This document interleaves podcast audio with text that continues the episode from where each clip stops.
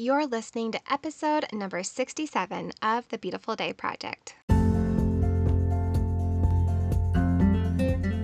Welcome to the Beautiful Day Project. I'm your host, Lora Armendariz. I'm a life coach whose passion is helping ladies make positive growth in their busy lives. In this podcast, we work on healthy changes and we always lean on God's power and wisdom to give us strength.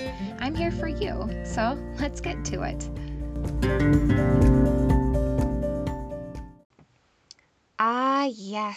New calendar, new date to remember, to write with signatures, and a new year with all the hopes and dreams of doing something better, something new.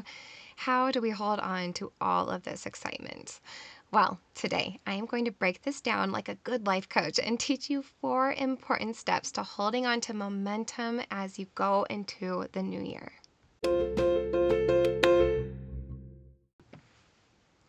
Really quick, could I ask you for a favor? Today, could you take a couple minutes and write a review of this podcast? Reviews help this podcast be discovered by other women. Thank you so much. Now, back to the episode.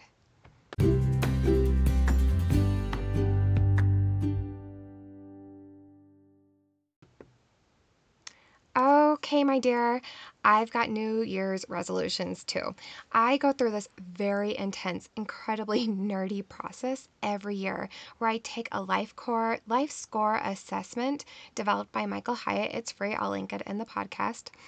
I go over my life plan. Yes, I have a life plan. and then I set about seven goals for the year, hitting on different areas of my life. This year, one that I'm really excited and nervous about is starting to do a daily Bible study time with my daughters. My eldest was baptized last summer and she is so curious and anxious to know more about her Savior. I actually had to get a little help on this one, and I reached out to a youth ministry leader to ask for ideas, and she suggested a little routine that we could do every day. I'm excited. I have lots of motivation. This is an area that, as a parent, I would really like to dig in and do a little better. What I don't want to happen is that come June, I have a, like a vague memory of the concept and a dusty children's Bible to show for this dream of studying alongside my daughter. Real change is hard. We know that.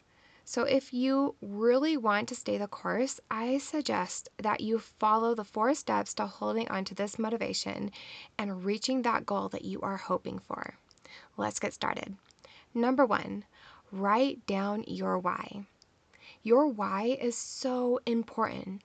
The big picture why for your goal might be front and center now, but when you really get into the weeds of this journey, you might not remember why you are going through all this trouble unless you write it down. On episode number 23 of this podcast, called Your Why is Wonderful, I went into this in more detail, but for now, I just want you to get a pen and a paper and explain why you have set this goal.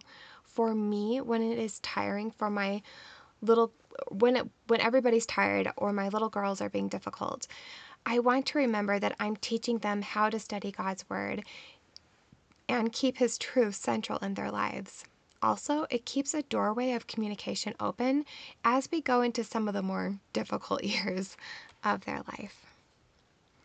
Number two, share your journey. Yes, ma'am, share it. Tell someone.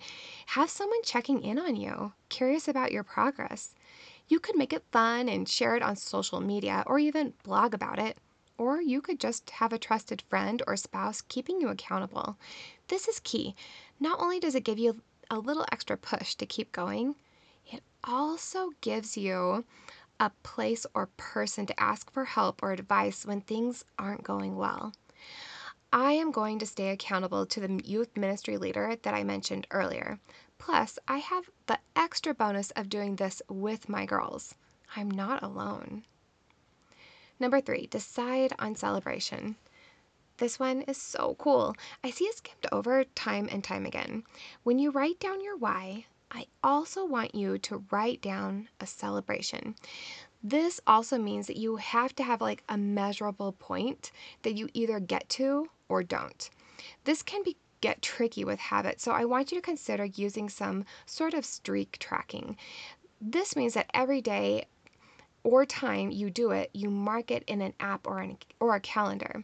Then you decide what streak you need to feel that you've established that new practice.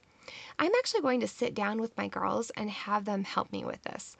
On the day that I'm recording this episode, it is still 2022 and they're with their amazing grandparents. So I figure I'm going to wait for them to come home and we're going to set up that celebration together. We're going to decide what streak we want and what we'll do to celebrate when we get to that streak. And then I'll probably just set up another celebration to get to like a bigger streak after that.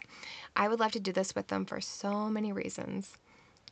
And then number four, make a plan for fall down, sweetheart.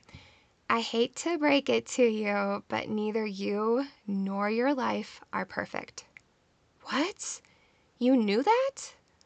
Well, then, you shouldn't be surprised, angry, or frustrated when you mess up.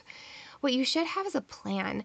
Are you going to let your accountability partner know and be willing to discuss what happened? Are you going to go through the KIS, the KISS method, the KISS method, and discuss about what your process you want to keep, improve, start, or stop. You have to have an idea of what you will do when you fail or fall down. Many of us just stop. We, we fail, we fall down, we make an error or a mistake, and we just stop. And we wait until next year to try again. And while in the meantime, we could have just learned from what happened and still made our dreams and goals a reality.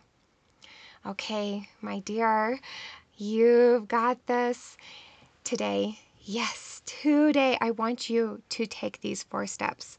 I mean, promise me that you will stop at some point today and that you will write down your why, that you'll share your journey with somebody, that you'll set up a celebration and make a plan for what you will you will do when either there's a fail or a fall down. Believe me, you'll be on much firmer footing if you do that. And you'll get to hold on to some of this amazing motivation that you have right now at the beginning of the year. Okay, and before I pop out, I want to ask you again please leave me a review wherever you're listening to this podcast. Ratings are fantastic, but reviews really help other women find the resources that they're looking for. So bless someone else today by reviewing this podcast so that they can find it. Okay, next week we're going to be talking about how to make your goals failure proof. You don't want to miss it, and I'll meet you there. Goodbye for now.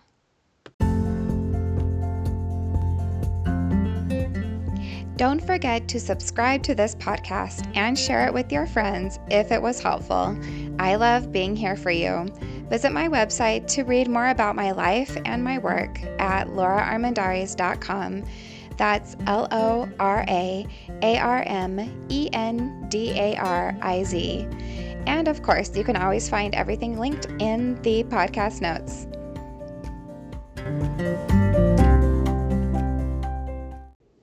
This life coach is not a licensed health professional. Always consult your physician or mental health professional when considering health changes or weight loss regimes.